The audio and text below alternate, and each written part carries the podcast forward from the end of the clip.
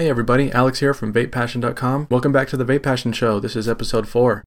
Alright, so like always, we have a lot to cover, so let's just jump right into it. First, I came across this article talking about Rep- Representative Tom Cole, a Republican from Oklahoma. So he assigned H.R. 2058 last April to a congressional committee to amend the Federal Food and Drug and Com- Cosmetic Act, which would change the date to exclude vaping products that were deemed as tobacco products by the FD- FDA in the Family Smoking Prevention and Tobacco Control Act of 2009. So, so the way the bill is proposed right now is that anything before 2007 is exempt from the deeming regulation uh, which pretty much leaves nothing. Uh, Representative Tom Cole, he assigned HR 2058 last April to amend this proposal to, ex- to, to change the date. So, really, what this article is talking about is that the momentum is building for this amendment so that the people are really coming out and understanding and supporting this bill and helping people understand how important this bill is which is great. And i think everybody should be supporting this. And uh, what this article calls out here at the end is that there are now 48 representatives all republicans co-sponsoring hr 2058 so i think it's really important that right now you you contact your state representatives and tell them how you feel and and why this is so important. This really could be one of the things that saves vaping. So this next one is from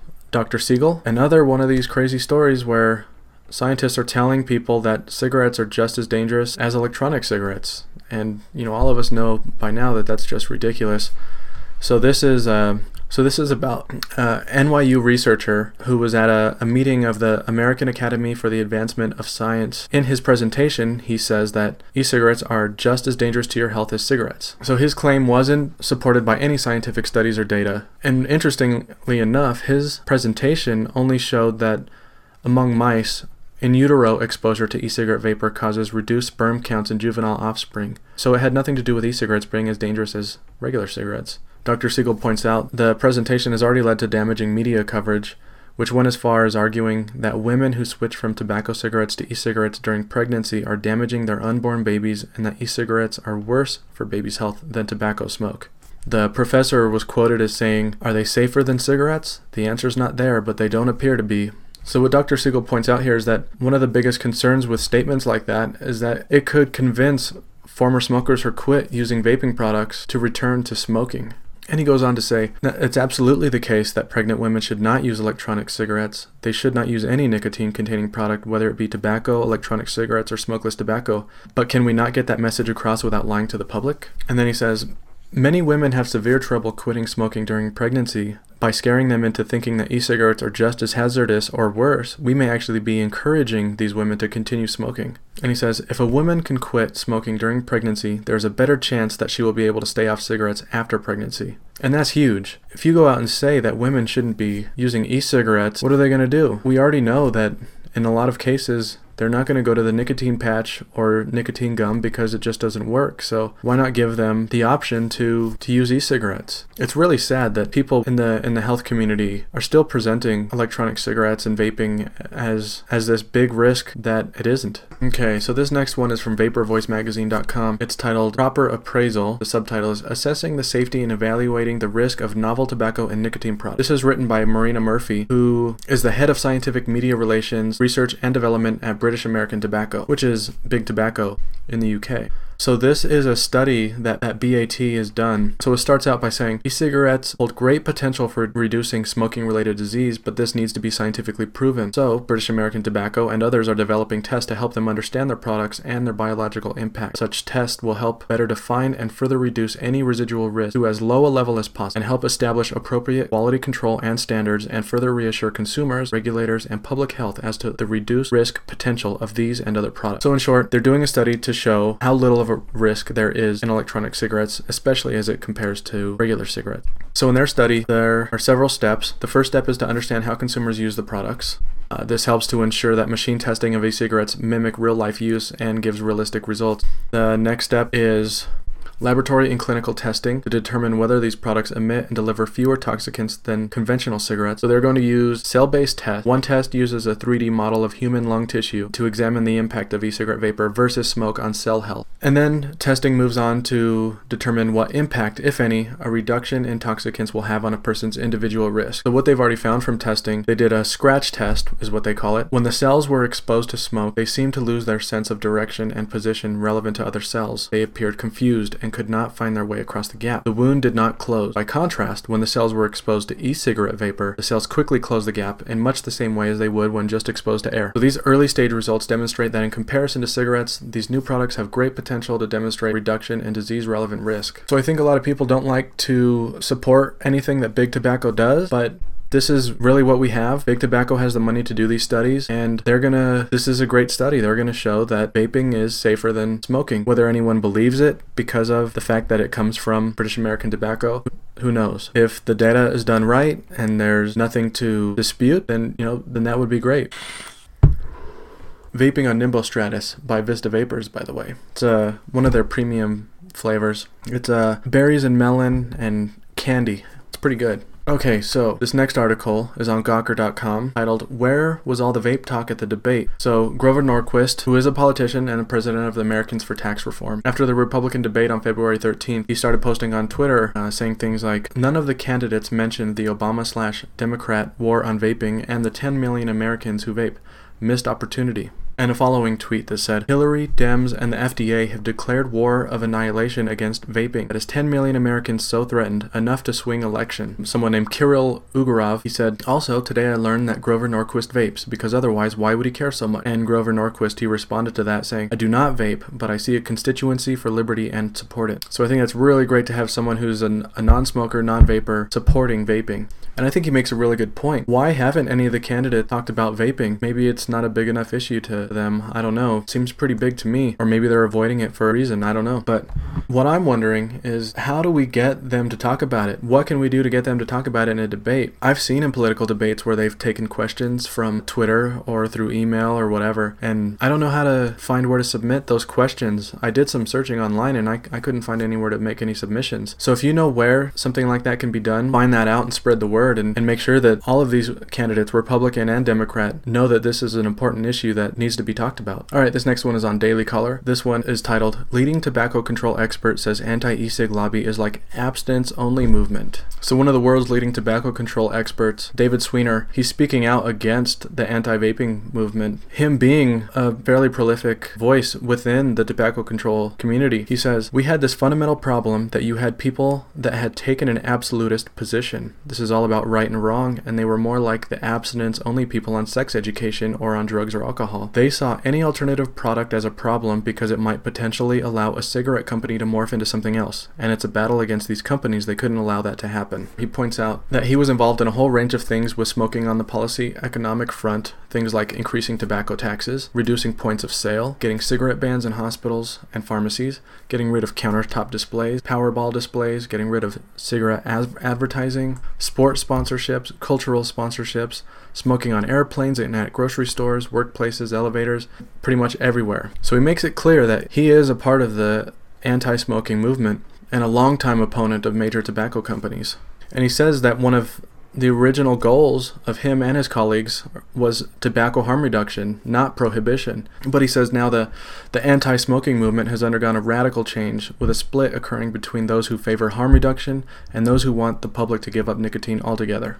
And he was quoted as saying, why is it that the same people, if you say, What do you think about sex education for teenagers? Or what do you think about giving people access to diet things rather than sugary drinks? They're all on board. They have no problems with these sorts of things. And you say, And what do you think about the idea of allowing smokers to get the nicotine today that won't kill them? And they get really upset about the idea. And he says, I think a lot of people are very well meaning, but they have very rigid morality. They saw the world in terms of black and white, right and wrong, and they saw this battle not so much as a public health battle, as a political battle against companies. So he made a lot of great points there, especially about how when him and his colleagues originally got into into the field that they're in, they were all about harm reduction. And then somehow throughout the, along the way, they just all they think about is prohibition now. They don't want to allow it. They don't want to allow adults to make up their own minds on whether or not they should use nicotine. So he he compared them to people who are all about abstinence, and you know, to most people that's a little overboard. Uh, and I think that's how we're all feeling here about vaping. And when with all of these anti anti tobacco people wanting to ban vaping, prohibit vaping, it's uh, it's just a little bit too far. Especially with how much we know about vaping now and how many people, whether anecdotal or not, are quitting smoking by using electronic cigarettes and the research showing how much safer it is than, than tobacco than, than cigarettes. It's just just amazing. They could really all, all of these anti-tobacco people really could learn something from this guy. Okay, moving on to another blog post from Brad Rodu. This one is titled Through with Chew Week. Don't be fooled. Every third week of February every year, there is an annual through with Chew public relations campaign where tobacco prohibitionists are promoting campaigns to scare people away from using smokeless tobacco. He talks about how people are publishing unscientific and unsubstantiated claims about smokeless tobacco, and he goes through seven different claims and then discusses the facts about each of them. So I'm going to quickly try and quickly go through these. So claim number 1. Chew products deliver a higher dose of nicotine than cigarettes, making the product more habit forming. The fact. The amount of nicotine that smokeless tobacco delivers is irrelevant because chewers and dippers use products in different ways that satisfies them. And also, there's evidence from one of the world's foremost authorities on nicotine addiction that smokeless tobacco is less habit forming than cigarettes. Claim number two. Smokeless spit tobacco contains over 2,000 chemicals. The fact. Every natural product, including coffee, contains thousands of chemicals. A product's chemical composition is unimportant if it carries little or no risk. Like coffee, smokeless tobacco fits in that category. Claim number three chew contains at least 28 chemicals that have been found to cause cancer. The fact almost everything we eat contains cancer causing chemicals, but they are in trace levels that present no risk. Numerous scientific studies prove that there are vanishingly small levels of carcinogens in modern smokeless tobacco products. Claim number four harmless effects of smokeless tobacco include mouth, tongue, esophageal, and throat cancer, stomach, and pancreatic cancer. The facts According to dozens of published studies, the risks for these cancers are not elevated. Claim number five. Harmful effects of smokeless tobacco include increased risk of heart disease, heart attacks, and stroke. The facts. Among the many risk factors for heart disease and stroke, smoking is one of the biggest. This, that is not the case with smokeless tobacco. When the American Heart Association conducted an extensive investigation of smokeless tobacco and heart disease, it found almost nothing. Claim number six. Harmful effects of smokeless tobacco include leukoplakia, which are white sores in the mouth that can become cancer. The fact White patches are common in chewers and dippers, but they are nearly always benign. The link with mouth cancer is virtually zero. And lastly, claim number seven. Harmful effects of smokeless tobacco include receding gums, bone loss around the roots of the teeth, and abrasion of teeth. The facts.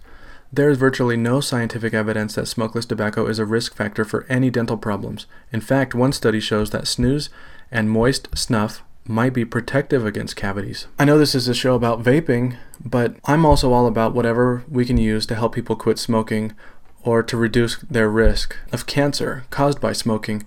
And chew is one of those things. Now, what's interesting to me is that I used to chew when I was in high school, I stopped chewing because I thought it was just as bad as smoking. I enjoyed smoking more than I enjoyed chewing, so I just went back to smoking.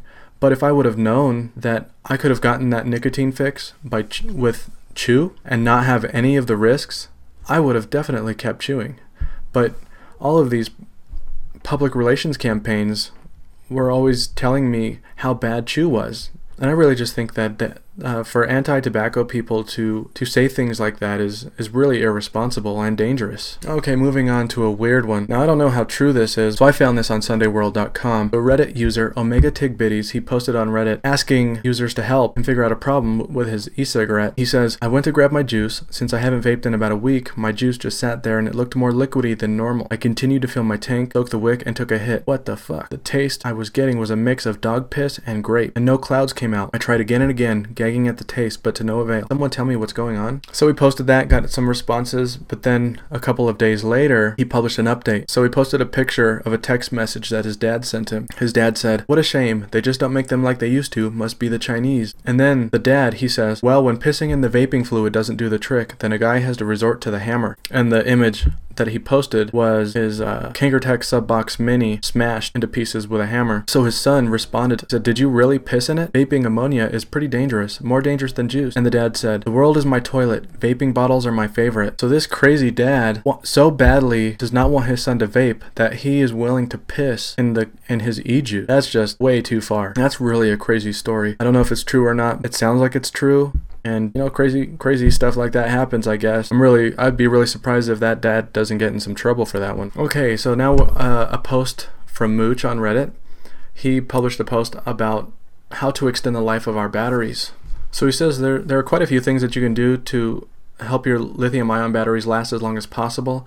Some of them are easy and some are some are inconvenient. Some have a big effect and some have a little effect, but doing any of them can help slow down the aging and degradation of your batteries. Don't overheat them. High temperatures are the biggest cause of battery damage and reduced battery life. Anything over 113 degrees Fahrenheit, which most would call warm, not even hot. Don't use them when they're very cold below negative 4 degrees Fahrenheit. After using your battery, let it cool to room temperature before charging it. Don't over discharge them, going below 2 0.0 volts or so. If you accidentally over discharge your battery below 2 volts, immediately recharge it at the slowest rate your charger supports. If the battery has been at 2 volts for a while, then it's probably damaged. Partial discharging and recharging multiple times is better for long battery life than discharging all the way down. After charging your battery, let it cool to room temperature before using it. Don't charge a battery that is below 32 degrees Fahrenheit. Where possible, setting your charger to 4.1 volts will reduce the stress on the battery and extend its life. Make sure the charger you use turns off once the charge is complete. Never use a trickle charger with lithium ion batteries. Don't overcharge them. Have your batteries spend as little as time as possible being fully charged and charge them just before using them. Charge at a slower rate. Charge 18350s at 0.5 amps until you know that they aren't getting more than a bit warm. Charge 26650s at 1 amp until you know that they aren't getting more than a bit warm. Storing batteries in the refrigerator doesn't make a difference in battery life unless you live in an area with high temperatures. If a battery wrap becomes damaged, replace it immediately, and every time you buy batteries, also buy battery boxes or sleeves, wraps, and top insulator rings. So great tips on getting the most out of your batteries. And related to the battery post from Mooch, there was another post from a user named Temple Tam on Reddit. This is a guide to making custom battery wraps. So this is a full walkthrough with photographs and everything. He says it should take less than an hour to do. I'm not going to go through the whole process because it's a pretty long tutorial. He tells you what you need, he gives you a template, what types of paper you should use, and then he shows the final result. So it's really cool because you know batteries usually look pretty ugly, so it's nice to make them match your mod, or you can even add designs so that they're easy to tell apart. And if you're the kind of person who keeps batteries for only one mod and you don't want to get them mixed up and use them in another mod, it's a very cool post. Check that one out. All right, and this last one on Re- another one on Reddit. Uh, the post is titled "Vape Atomizer Mesh Mystery Box." Am a bit confused about the content. Are aluminum and copper safe to vape? So this guy he made an order from Crazy Wire. He ordered the vape mystery box, and in it he received aluminum and copper wire. So Crazy Wire, they're not a vape only company. They also uh, provide supplies to uh, people who, who work with crafts. But the mystery box is advertised for specifically for vaping. And in it, he gets these aluminum copper wires, which are not safe to vape. So this is scary because someone who doesn't know what they're doing, if they don't realize that copper and aluminum are unsafe to vape, they could get this vape mystery box wrap a coil and vape it and do some serious damage to their health. So I haven't heard if there's an update on this yet. This was published seven days ago at the time of this recording, and still no update. So I hope that Crazy Wired fixes this. Maybe they don't even know since they're more of a craft company anyway, but hopefully they, they don't include wires like that in future orders. I think they should reach out to anyone who they've already sent this to and, and tell them and that those people need to immediately stop using it if they are. Alright, guys, so that's it for this episode. Uh, thanks for coming by again. You will find the show notes for this episode with all the links in the description on YouTube or on my website at vapepassion.com, episode 4. Yeah, thanks for coming back for another episode, and I'll see you next week. Cheers.